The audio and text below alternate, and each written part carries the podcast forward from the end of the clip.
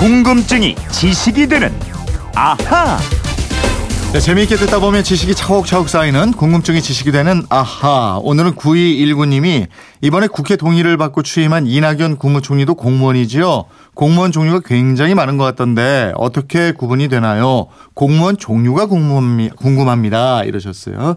네, 궁금증 해결사 김초롱 아나운서와 풀어보겠습니다. 어서 오세요. 네, 안녕하세요. 김초롱 씨는 공무원 네. 하면 좋겠다 이렇게 생각한 적은 없습니까? 그 취업 고민할 때 네. 있었죠. 디자인 공무원이라는 게 있더라고요. 아, 그런 게 있어요? 예, 제가 이 공공 디자인 이런 네. 데또 관심이 많아가지고 서울시에 있는 건가? 네, 서울시에도 아. 있 더라고요. 네. 그래갖고 알아봤었는데 아나운서가 돼가지고 예. 더잘 더, 더 이쪽 길로 왔어요. 더 나은 것 같아요. 그, 그거 되는 것보다. 저쪽은 안 가봐서 비교가 불가하네요.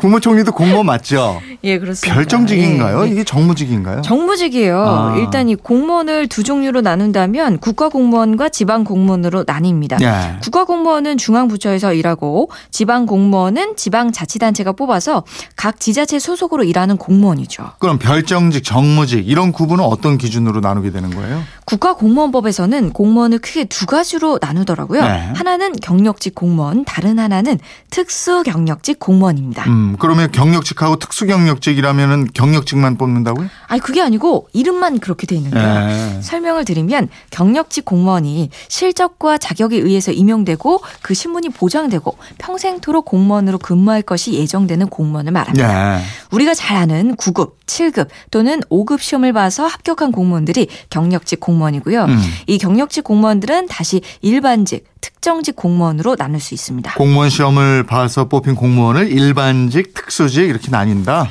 예, 특정직. 일반직은 이 행정 일반이나 기술, 연구 등의 업무를 담당하는 공무원입니다. 네. 소위 행정 기술직 공무원들이 여기에 속하고요. 음. 과거에는 기능직으로 불렸던 공무원들도 지금은 일반직에 속합니다. 네. 그리고 특정직은 담당 업무가 특수해서 자격이나 신분 보장 등의 특별법이 적용되는 공무원입니다. 음. 뭐 법관하고 검사, 외무 공무원, 경찰 공무원 소방 공무원, 교육 공무원, 군인과 군무원, 헌법재판소, 헌법연구관, 국가정보원의 직원과 특수한 분야의 업무를 담당하는 공무원 등등 이들이 특정직 공무원입니다. 예, 이게 정확히 얘기하면은 경력직 공무원 중에서 특정직 공무원이 되는 거군요. 맞습니다. 예. 지금까지 경력직 공무원에 대해서 말씀드린 거고 네. 아까 다른 하나가 특수 경력직 공무원이라 그랬잖아요. 음. 이들이 평생 공무원이 보장되지 않는 사람들인데 정무직과 별정직으로 구분됩니다. 정무직이라 그러면 국회의원이나 장관 뭐 이런 거 아닙니까? 예. 선거로 뽑히거나 국회 동의에 의해서 임용되는 공무원입니다.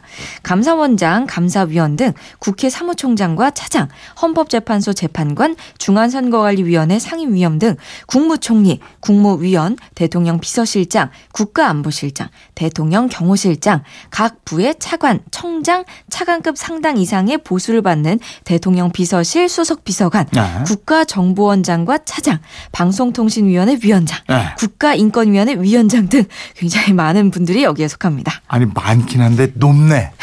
다 높죠. 많이 높아. 예.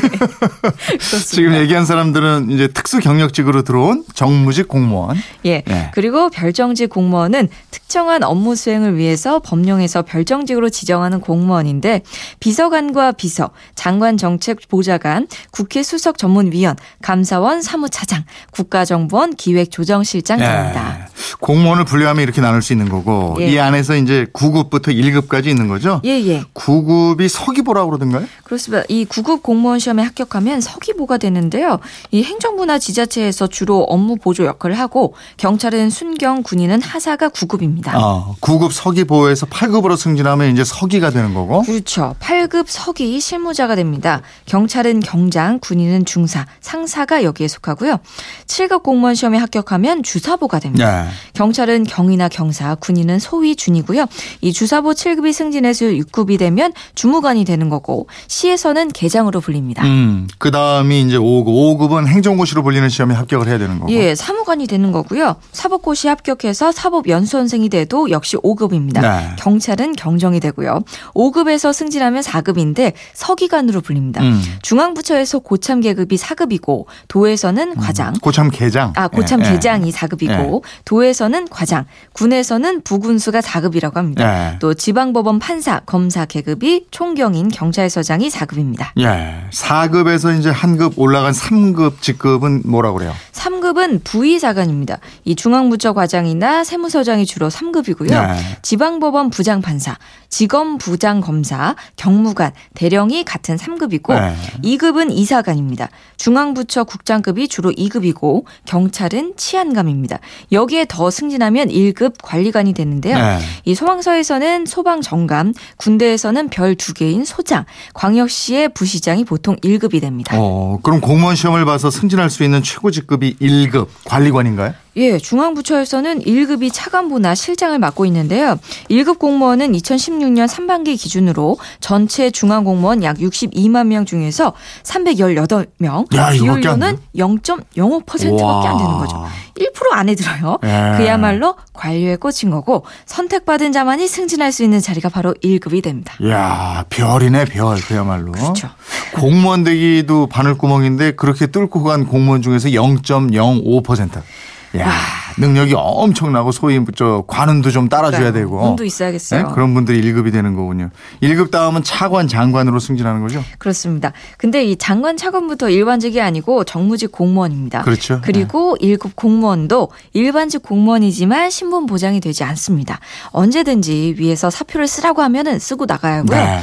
그래서 고위 관료들 사이에서는 1년만 하라 그래서 1급이다. 이런 말이 있기도 합니다. 예. 아니, 그렇다 보니까 일부 부처에서는 2급 국장 들이 1급 승진을 서로 안 하겠다고 눈치 싸움을 벌이는 경우도 아, 있다고 합니다. 그 일반 기업의 임원 같구나. 그렇죠. 임원들도 뭐 언제 나갈지 모르니까. 더 오래 하는 게 좋으니까 2급에서 쭉 그러니까 오래 하겠다 이런 언제 옷 벗고 나갈지 모르니까 공무원도 네. 빨리 승진하면 빨리 나갈 수 있는 거군요. 그렇죠.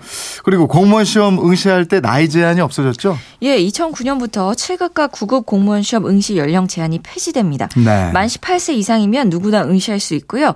그래서 40대 이상 50대 응시 인원도 크게 늘었고 합격자도 나오고 있고요. 음. 일주일에 20시간만 근무하는 시간 선택제가 도입돼서 여기에 지원하는 사람도 늘고 있습니다. 이 시간 선택제는 7급 이하 국가직, 지방직 모두 해당되고 네. 60세까지 정년이 보장되고 어. 각종 수당도 똑같이 받고요. 다만 공무원 연금은 받을 수 없습니다. 야 대단하다. 오, 50이 넘어서 합격을 하면 60의 정년이면 몇 년 못 다니겠네, 그죠? 그래도 이게 어디예요? 어, 요즘 같은 시기에는. 어. 예. 시간 선택제 공무원 이것도 있는데 이제 일을 적게 하니까 공무원 연금을 못받 는다. 예, 그렇습니다. 네, 9219님 궁금증 풀리셨어요? 덕분에 오늘도 새로운 내용 많이 알게 됐습니다. 선물 보내드리겠고요. 지금까지 궁금증이 지식이 되는 아하 김초롱 아나운서였습니다 고맙습니다. 고맙습니다.